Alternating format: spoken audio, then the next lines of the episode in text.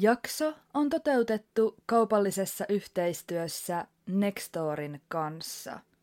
Nextori on ääni- ja e-kirjapalvelu, jonka valikoimaan kuuluu todella laaja kattaus erilaista kuunneltavaa ja luettavaa. Viimeisimpänä mä itse olen kuunnellut Linda Rantasen teoksen Jos minä en sinua saa. Kirja käsittelee mustasukkaisuutta ilmiönä niin parisuhteissa, ystävyyssuhteissa kuin elämän muillakin osa-alueilla, missä menee niin sanotun terveen mustasukkaisuuden raja. Entä millainen on rikos, kun sen motiivina toimii mustasukkaisuus?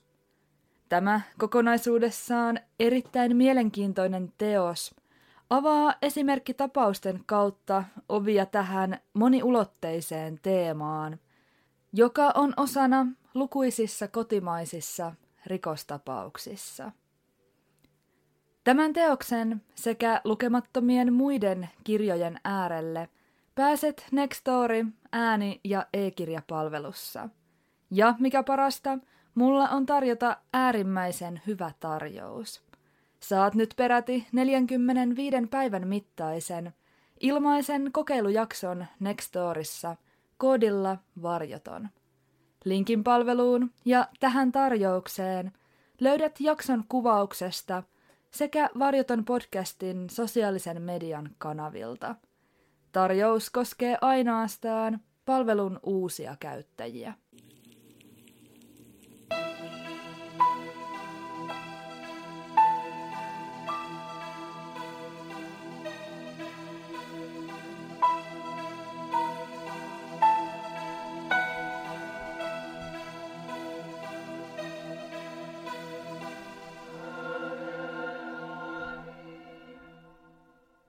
Oikein lämpimästi tervetuloa Varjoton podcastin uuden jakson pariin.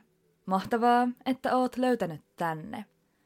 Varjoton on podcast, joka käsittelee tosi elämän rikostapauksia sekä erilaisia mysteerejä läheltä ja kaukaa.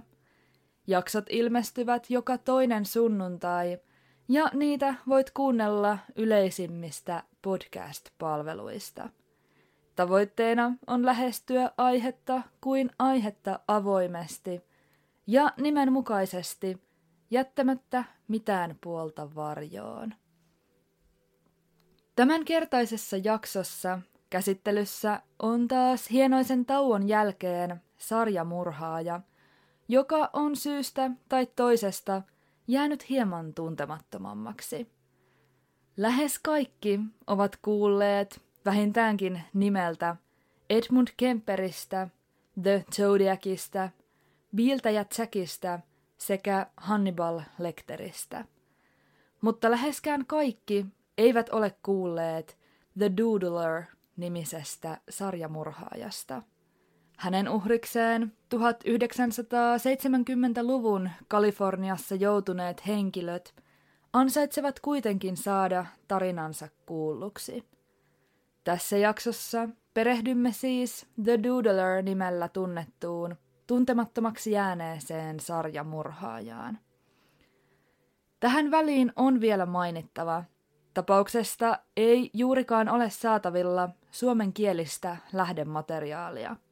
Pohdinkin siis jaksoa tehdessäni, millä tavoin nimiten keskiössä olevaa murhaajaa, kun englanninkielinen The Doodler ei oikein taivu suomenkielisen tekstin sisään, varsinkaan kun termi esiintyy tekstissä luonnollisesti useaan otteeseen.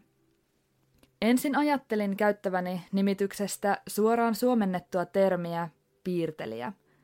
Kuitenkaan, ainakaan omasta mielestäni, piirtelijä ei anna aivan oikeanlaista kuvaa, kun puhutaan vaarallisesta sarjamurhaajasta. Tästä syystä, tästä eteenpäin – Murhaajasta puhuessani käytän kompromissin omaisesti Suomen taipuvaa versiota Doodler. Vielä ennen jakson kuuntelua pyydän tarkastamaan jakson kuvauksesta löytyvät sisältövaroitukset.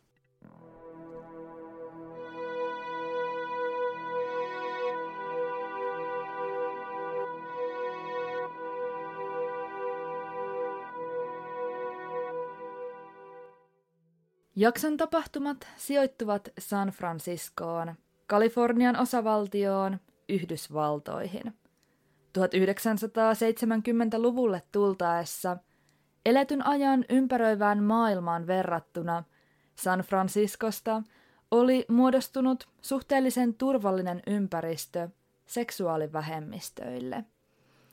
Vähemmistöjen oikeudet olivat edistyksellisessä kaupungissa kansan huulilla – ja monet toivoivat valoisampaa tulevaisuutta, missä jokainen saisi olla juuri sellainen kuin on.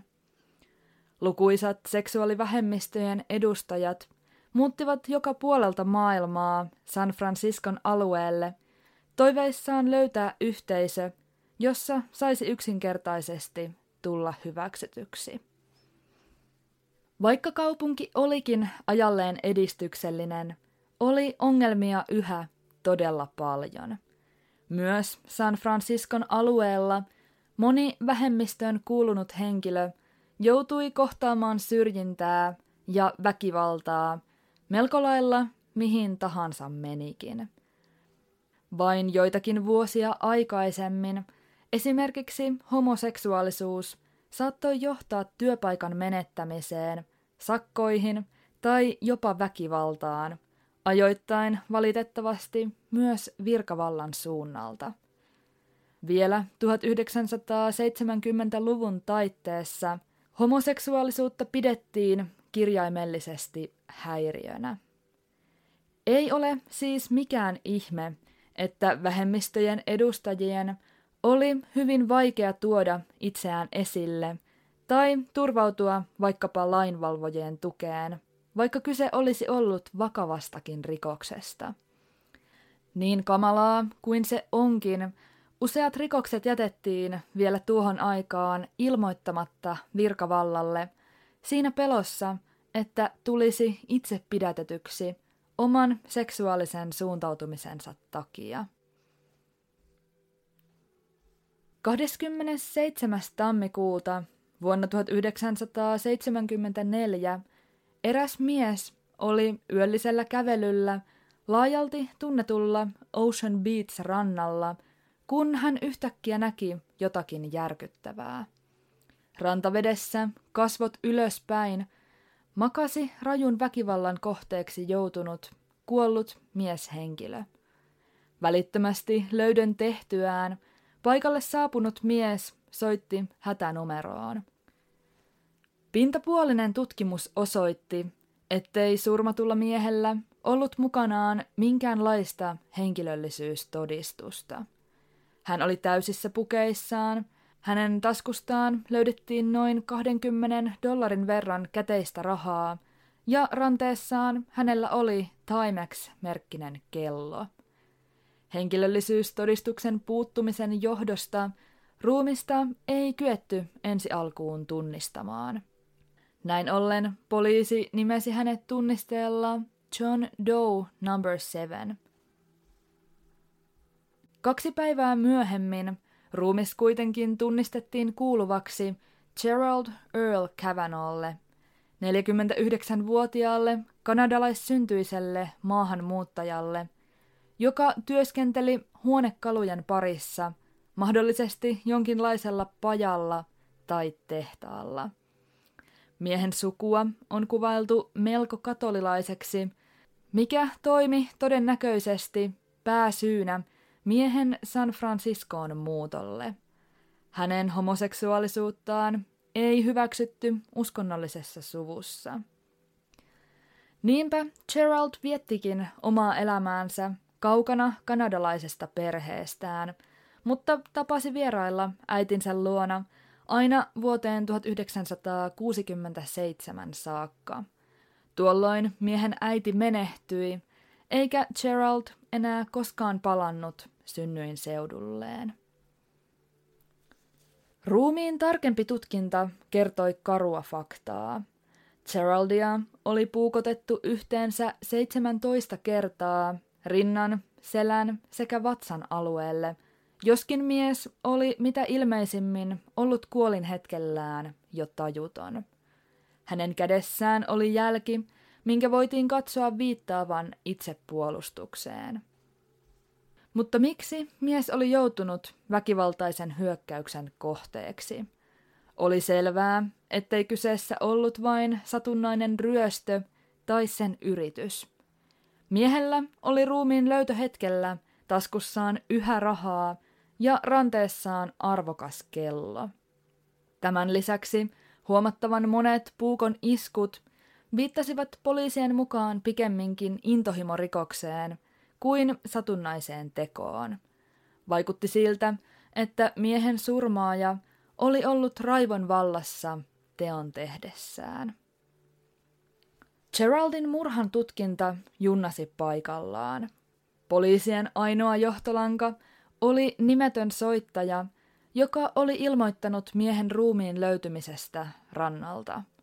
Soittaja oli poistunut Ocean Beachiltä ennen virkavallan saapumista, minkä myötä myös hänen mahdollista osuuttaan Geraldin kohtaloon pohdittiin. Kuitenkin jonkin ajan päästä poliisi totesi Geraldin joutuneen vain satunnaisen ohikulkijan surmaamaksi. Näin kuitenkaan tuskin oli asian laita. Kokonaiskuva huomioon ottaen Geraldin julman murhan uskotaan olevan The Doodlerin ensimmäinen. Tästä alkoi lukuisten veristen murhien ketju, jonka edessä virkavalta olisi täysin voimaton. Moniin muihin tunnettuihin sarjamurhaajiin verrattuna Doodler toimi tietyllä tapaa poikkeuksellisesti. Hän piti kaiken aikaa matalaa profiilia, eikä tuonut itseään tai tekojaan esiin. Hän pysytteli poissa viranomaisten tutkasta, eikä edes pyrkinyt lehtien etusivuille tai suurimpiin uutisotsikoihin. Doodlerilla oli kuitenkin tietty rutiininomainen kaava. Hän etsi uhrejaan hyvin pitkälti homobaareista ja ravintoloista, joissa hän tarkkaili valitsemansa kohdetta ensin etäältä. Niin karmivalta ja häiriintyneeltä kuin se kuulostaakin, hän luonnosteli lautasliinalle kuvan tulevasta uhristaan, mistä hänen lempinimensä onkin juontanut juurensa. The Doodler, joka suomentuu parhaiten piirtelijäksi. Usein Doodler meni flirttailevaan sävyyn näyttämään piirtämäänsä kuvaa uhrilleen. Hän tutustui uhriinsa minkä jälkeen ehdotti siirtymistä pois baarista, yökerhosta tai ravintolasta jonnekin yksityisempään paikkaan iltaa jatkamaan. Pahaa aavistamaton uhri lähti vaikutuksen tehneen piirtelijän mukaan, ehkä tyhjään puistoon tai autiolle rannalle, täysin tietämättömänä siitä, että mies oli julma, häikäilemätön ja vaarallinen sarjamurhaaja. Aamun mennessä uhri olisi kuollut. Tämä oli tyypillinen tapa, jolla Doodler toimi. Eikä mennyt aikaakaan hänen ensimmäisen uhrinsa jälkeen, kun hän jo iski jälleen.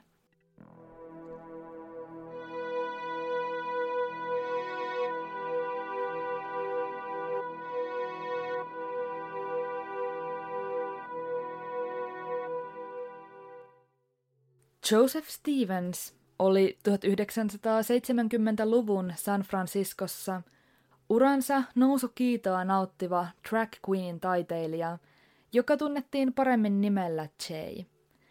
Jay oli kotoisin San Franciscosta, missä oli viettänyt lapsuutensa suuressa perheessä. Hän oli ymmärtänyt olevansa transsukupuolinen jo kuusi-vuotiaana, minkä myötä kävikin elämässään läpi monia vaikeita käänteitä, johtuen hyvin pitkälti 1950-60-luvun maailman yleisistä suhtautumistavoista. Kun Jay ensimmäisen kerran avautui omaan identiteettiinsä ja seksuaalisuuteensa liittyvistä tunteistaan perheelleen, hänen isänsä potki hänet ulos omasta kodistaan. Jayllä ei ollut paikkaa, minne mennä, eikä ketään, kehen turvautua. Jay alkoi ottaa osaa drag queen yhteisöön ja huomasi nauttivansa elämäntyylistä erittäin paljon. Hän huomasi rakastavansa esiintymistä. Erityisen Chase teki drag queen piireissä hänen esittämänsä stand-up-komiikka. Hänet tunnettiin hauskana ja todella hyvän näköisenä esiintyjänä. Yksinkertaisesti hän oli taitava siinä, mitä teki.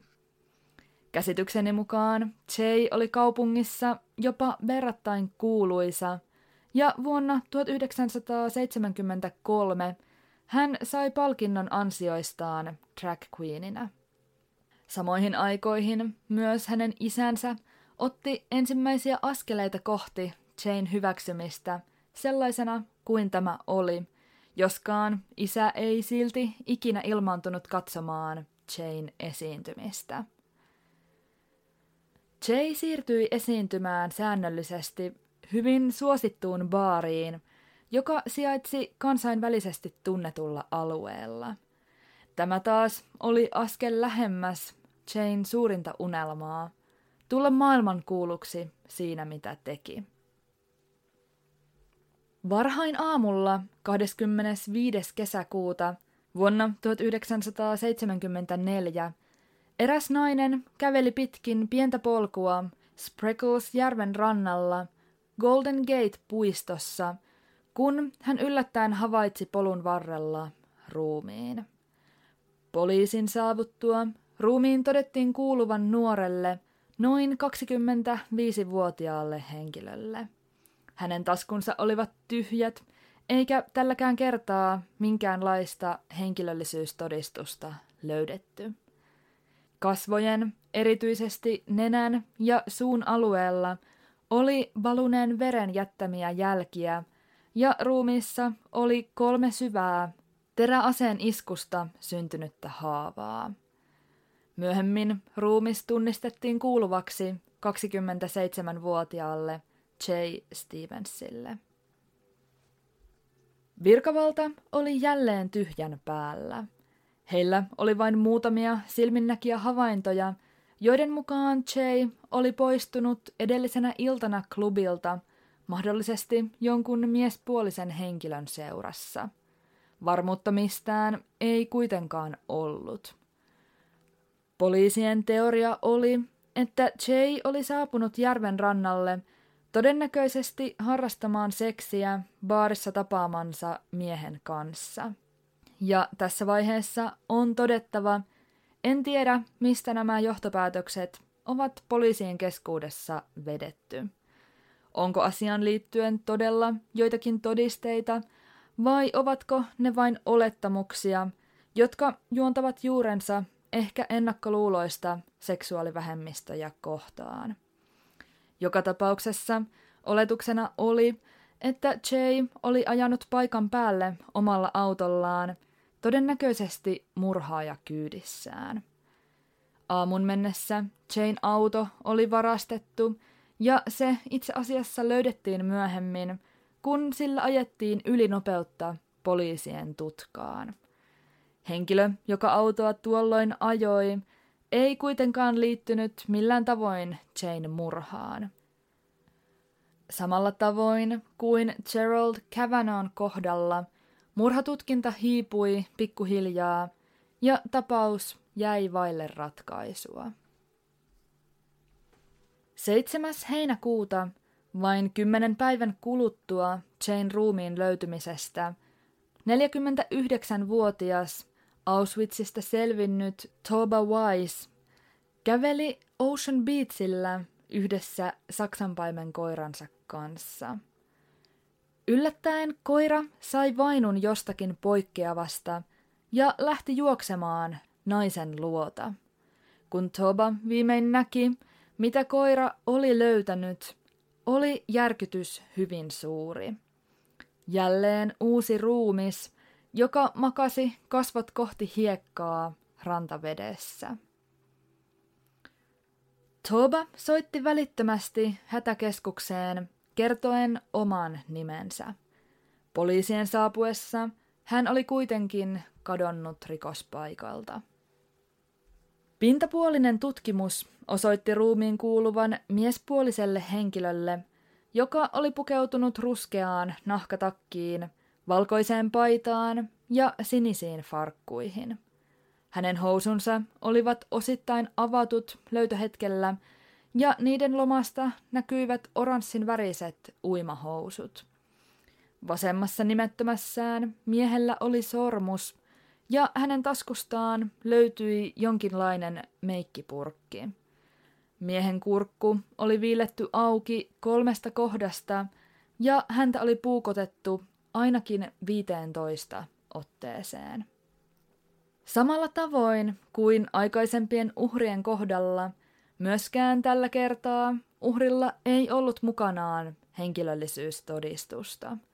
Myöskään hänen sormenjälkiään tai hammastietojaan ei löytynyt rekisteristä. Sittemmin ruumis kuitenkin tunnistettiin kuuluvaksi 31-vuotiaalle miehelle nimeltään Klaus Christman.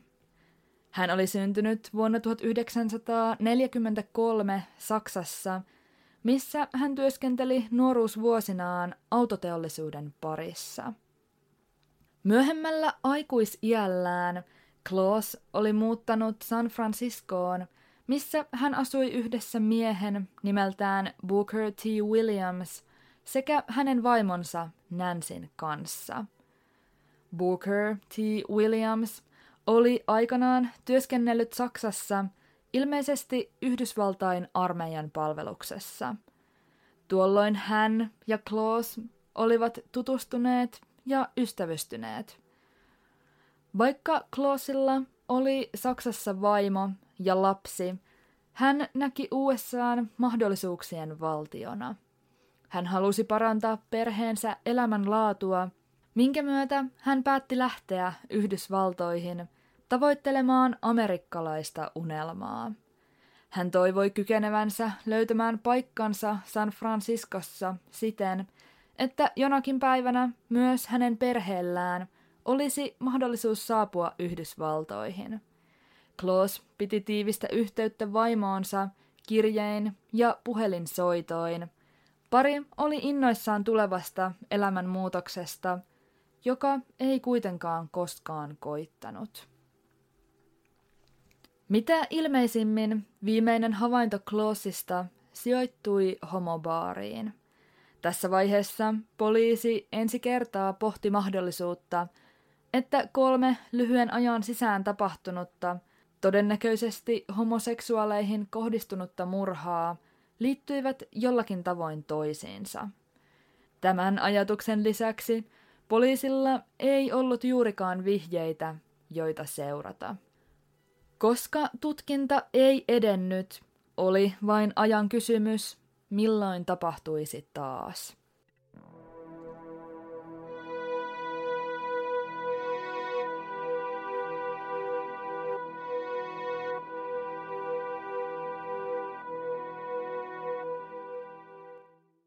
Frederick Elmer Capin syntyi vuonna 1942. Hänen lapsuutensa vakavasta alkoholismista kärsivien väkivaltaisten vanhempiensa huomassa oli todella raskas.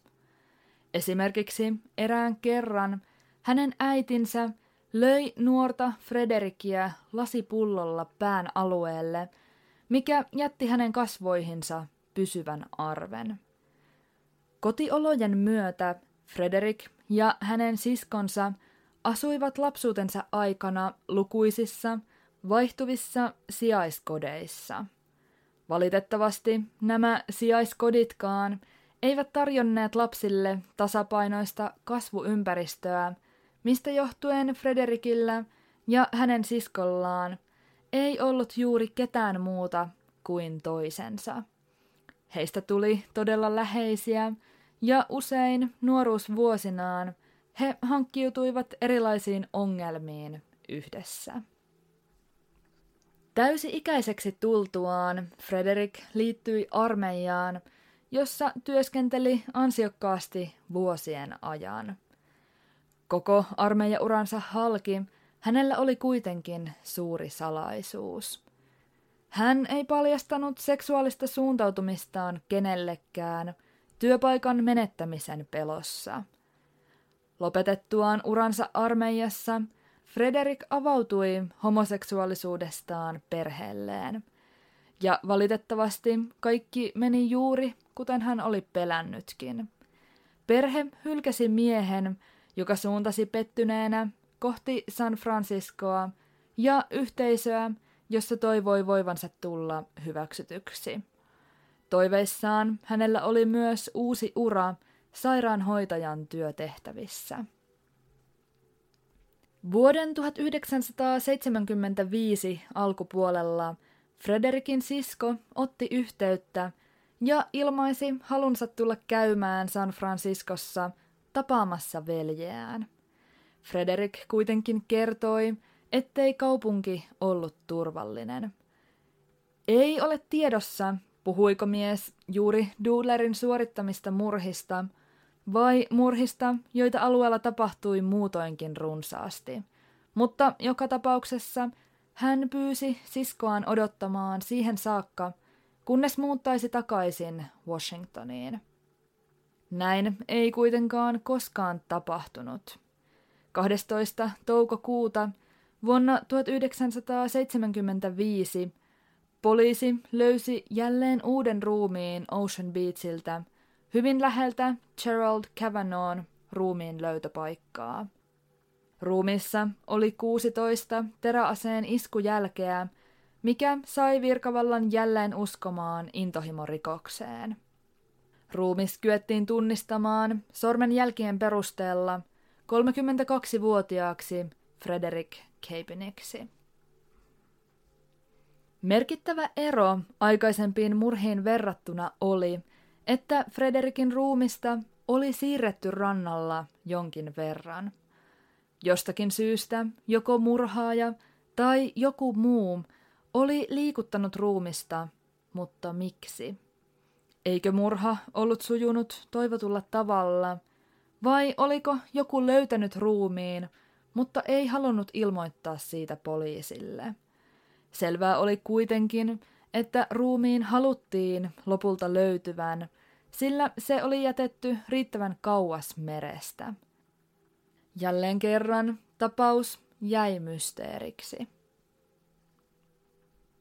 Tutkijat päättivät lähestyä murhatapauksia vierailemalla uhrien suosimissa homobaareissa. Baarit tunnettiin tyypillisesti juorumyllyinä, joissa mikään ei jäänyt ainakaan pitkäaikaiseksi salaisuudeksi. Juuri tässä vaiheessa tutkijoille selvisi tekijän tapa luonnostella uhrinsa kuva lautasliinaan piirtämällä. Itselleni jäi epäselväksi, selvisikö toimintatapa jollakin tavoin varmuudella vai perustuuko oletus huhupuheisiin. Poliisit alkoivat toden teolla yhdistellä yksittäisiä murhatapauksia suuremmaksi kokonaisuudeksi. He eivät silti olleet vielä lähelläkään tekijää. Tähän saakka neljä murhaa suoritettuaan tekijä ei ollut jättänyt itsestään oikeastaan mitään jälkiä. Tutkijat tiesivät ainoastaan hänen tavastaan flirttailla uhreilleen piirustustaitojensa avulla – Silti poliisien haltuun ei ollut vielä edes tullut yhtäkään tällaista piirrosta.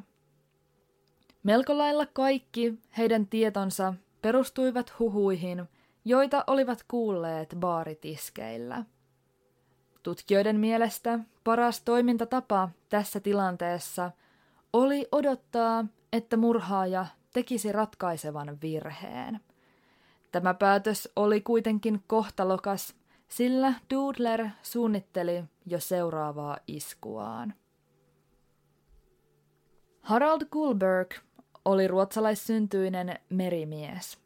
Hän oli muuttanut Yhdysvaltoihin 1950-luvulla ja kierrellyt ympäri liittovaltiota pysyen yhdessä paikassa aina vain lyhyen ajan pääasiassa johtuen hänen liikkuvasta ammatistaan.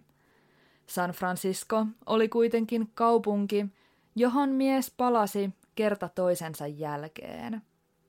Niin hän teki myös kesän kynnyksellä vuonna 1975. Ja tämä paluu jäi miehen viimeiseksi. 4. kesäkuuta vuonna 1975 eräs vaeltamassa ollut retkeilijä käveli Lincoln Parkin golfkentän lähistöllä vain hieman Ocean Beachistä pohjoiseen, kun hän havaitsi reitillään ruumiin, joka oli silmin nähden ollut maastossa jo useiden viikkojen ajan. Ruumis tunnistettiin kuuluvaksi 66-vuotiaalle Harald Kulbergille. Tämä murha oli muihin Doodlerin suorittamiin murhiin verrattuna poikkeava. Uhri oli selkeästi muita vanhempi, eikä häntä oltu muiden tapaan puukotettu. Miehen kurkku oli viiletty auki, housut avattu ja hänen alushousunsa puuttuivat. Ottaen kuitenkin huomioon uhrin taustan ja lähinnä seksuaalisen suuntautumisen sekä ruumiin löytöpaikan sijainnin, yhdistivät tutkijat tapauksen nopeasti Doodleriin. Tämän lisäksi jokin muukin yhdisti tapauksia, nimittäin se, ettei tekijä tälläkään kertaa ollut jättänyt jälkeensä mitään merkkejä itsestään, minkä myötä tutkijat olivat yhä tyhjän päällä.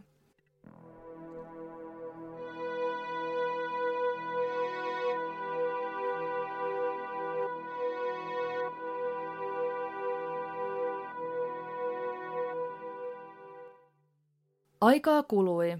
Tutkinta ei edennyt, huolimatta lukuisista juoruista ja väitteistä, joita murhatapauksiin liittyen kaupungissa ja etenkin sen suosituimmissa homobaareissa liikkui.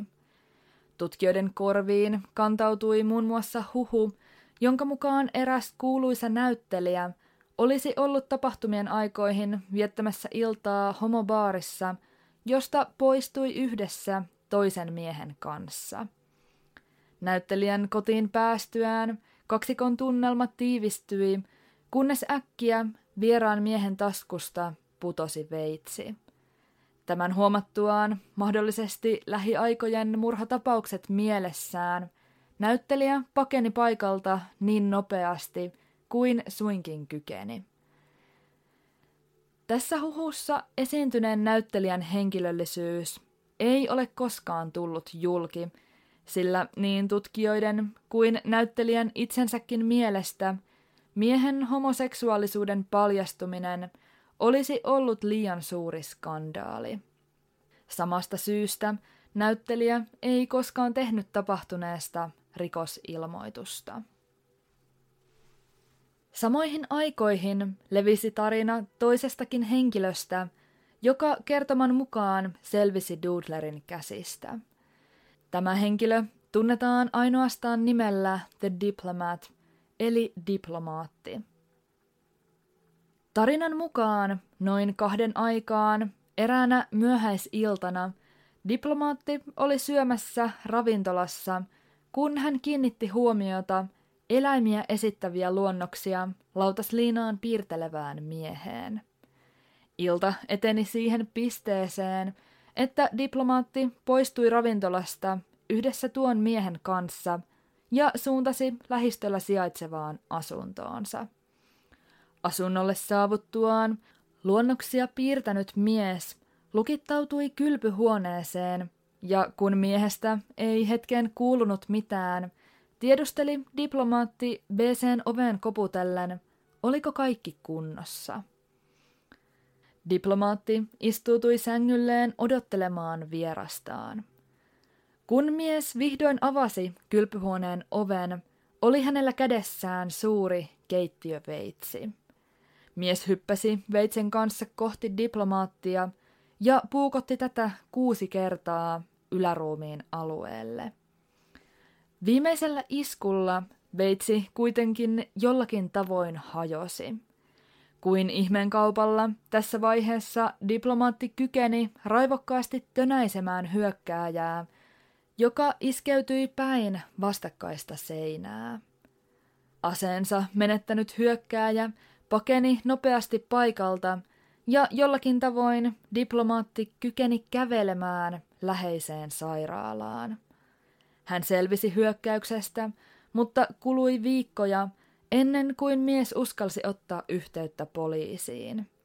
Monen muun tavoin hän pelkäsi läheistensä reaktiota, mikäli hänen homoseksuaalisuutensa paljastuisi maailmalle.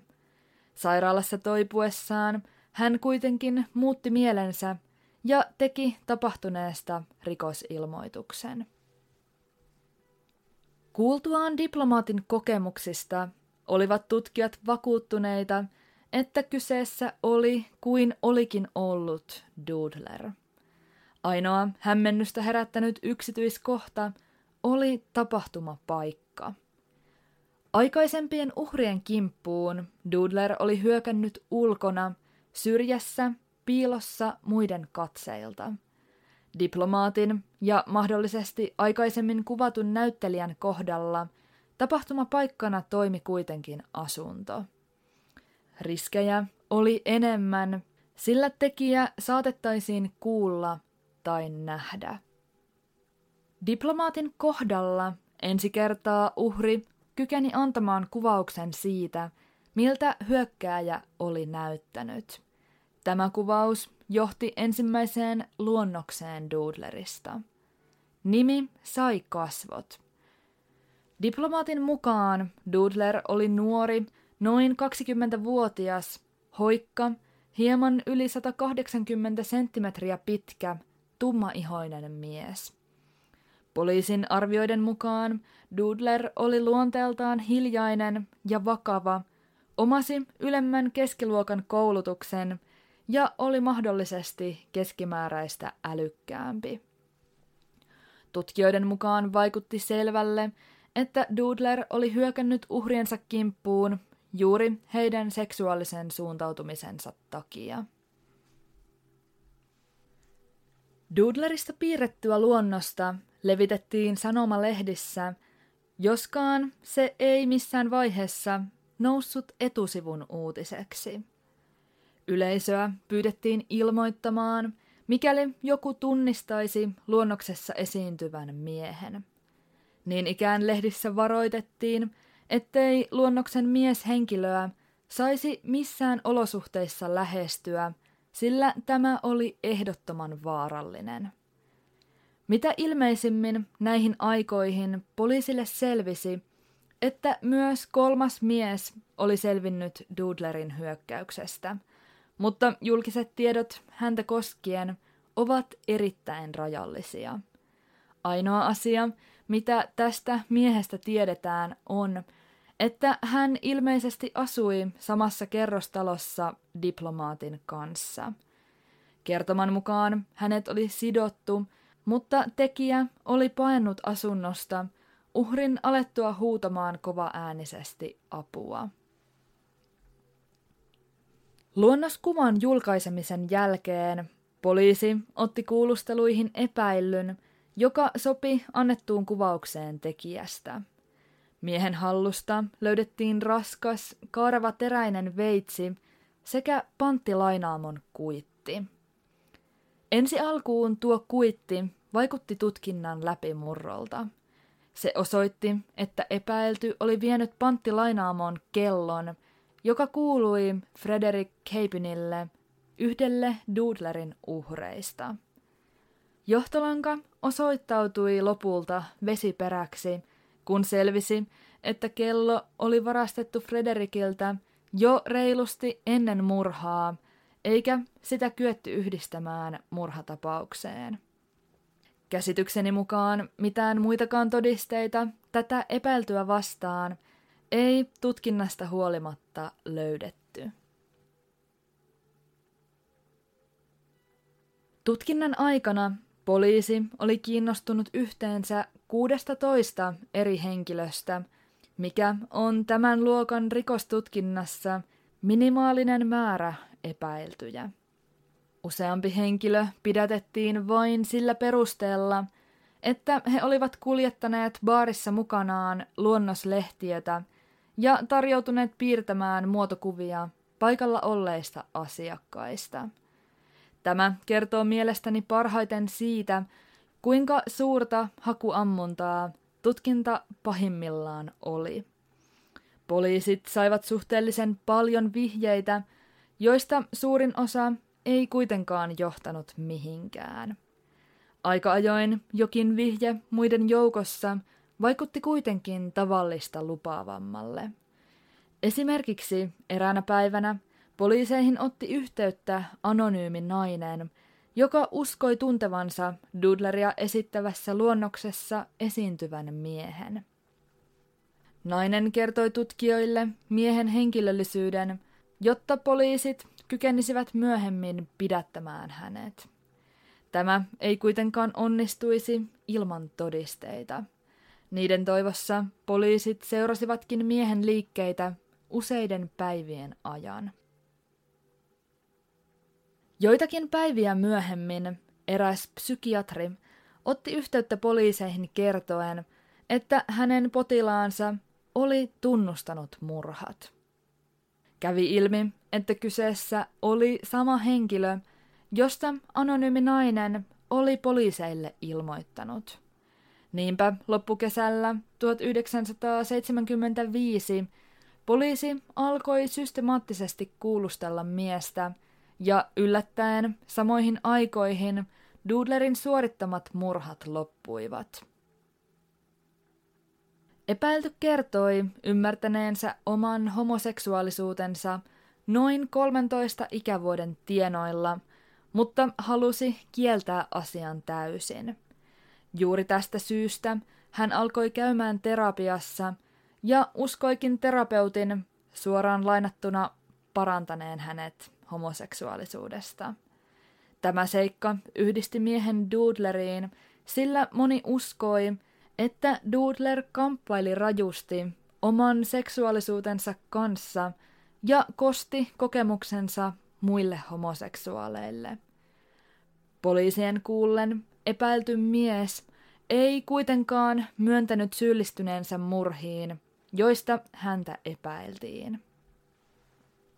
Lisää vaikeuksia tielle tuli, kun oikeusjutun rakentuminen epäiltyä miestä vastaan mureni murenemistaan. Miehen terapeutti ei suostunut todistamaan asiakastaan vastaan oikeudessa, ja samoilla linjoilla olivat kaikki Dudlerin iskuista selvinneet henkilöt. Ja kuten arvata saattaa, niin surullista kuin se onkin, tämä johtui siitä, etteivät he halunneet tuoda seksuaalista suuntautumistaan julki ympäröivän maailman ennakkoluulojen takia.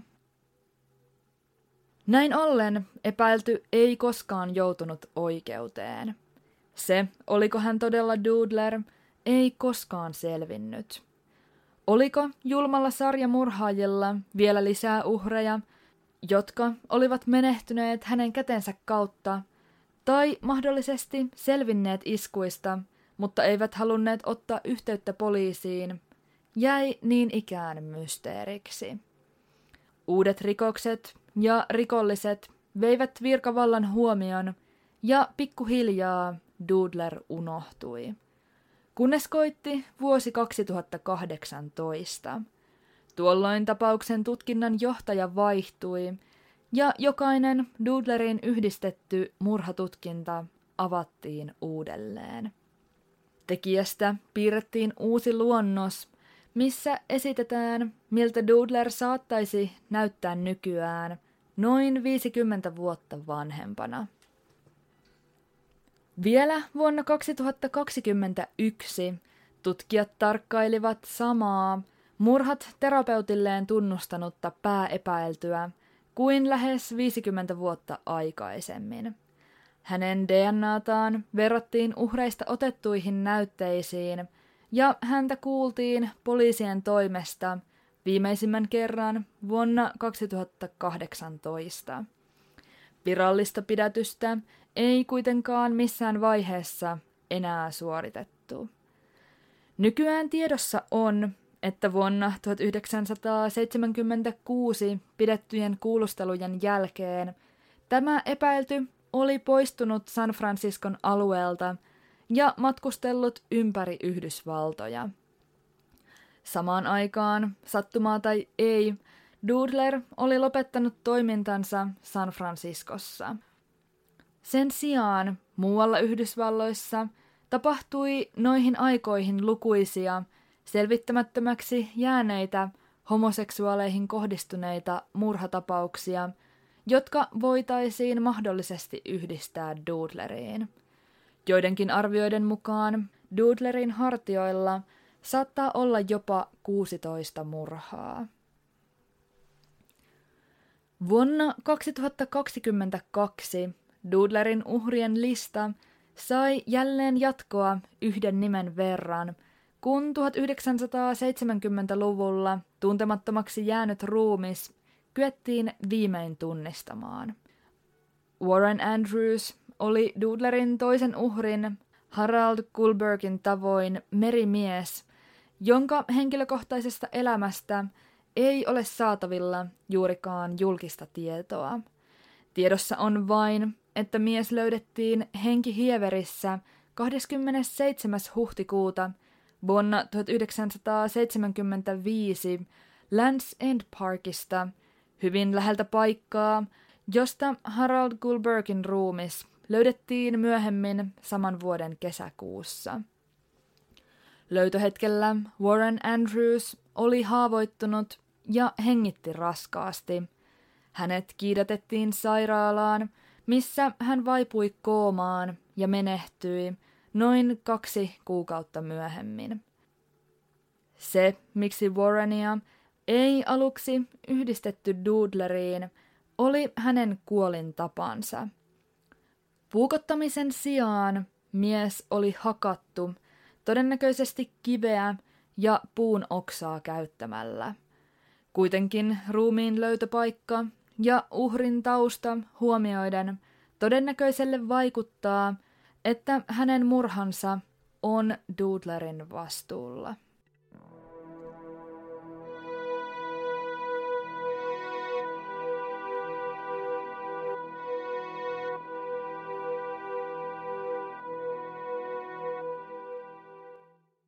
Samoihin aikoihin Doodlerin kanssa San Franciscon alueella toimi muitakin korkean profiilin sarjamurhaajia. 1960-luvun lopulla pelkoa kylvi The Zodiac Killer, kun taas 1970-luvulla samoihin aikoihin Doodlerin kanssa niin ikään maailmanlaajuisesti tunnettu The Golden State Killer – Jollakin tapaa Doodler jäi ikään kuin heidän varjoonsa ja pystyi lopulta katoamaan jäljettömiin. Hänen uhrinsa olivat henkilöitä, jotka elivät vähemmistön asemassa, eivätkä murhat täten nousseet koskaan suurissa määrin esille. Moni True Crimeen tutustunut on todennäköisesti kuullut kadonneen valkoisen naisen syndroomasta – ja tässä tapauksessa se todella näyttäytyi toisinpäin katsottuna. Pitkälti tästä syystä tämä tapaus teki itseni todella surulliseksi. Ei koskaan pitäisi olla kiinni sukupuolesta, ihon väristä, seksuaalisesta suuntautumisesta tai mistään muustakaan piirteestä, kuinka paljon tapaus kiinnostaa. Jokainen ihminen on yhtä arvokas ja jokaisen uhrin tarina ansaitsee tulla kuulluksi. Koska tapahtumat ovat vielä verrattain tuoreita, on täysin mahdollista, että tekijä on yhä elossa, vapaalla jalalla, jossakin ja mikä pahinta, mahdollisesti jatkamassa hirmutekojaan. Se, kuinka moni ihminen on joutunut vuosien varrella Doodlerin uhriksi – on tänä päivänä epäselvää. Yhtä lailla epäselvää on, kuka on tuo julma sarjamurhaaja, joka ravintolan hämärässä nurkassa kaivelee esiin lautasliinan ja kynän, alkaen hiljaa, viiva kerrallaan hahmotella luonnosta, tulevasta uhristaan. Kuten aina, tässäkin totean, mikään ei ole mahdotonta. Tämän kerran jakso alkaa lähestyä loppuaan. Kiitos todella paljon, kun kuuntelit. Palautetta, toiveita tai muita jaksosta heränneitä ajatuksia voit jakaa podcastin sosiaalisen median kanavilla tai sähköpostilla, jotka kaikki löydät jakson kuvauksesta. Kuulisin suurella mielenkiinnolla juuri sinun mielipiteitäsi tätä tapausta koskien. Ensi kerralla tarkastelussa on taas jokin toinen aihe, jota käsittelen avoimesti, jättämättä mitään puolta varjoon.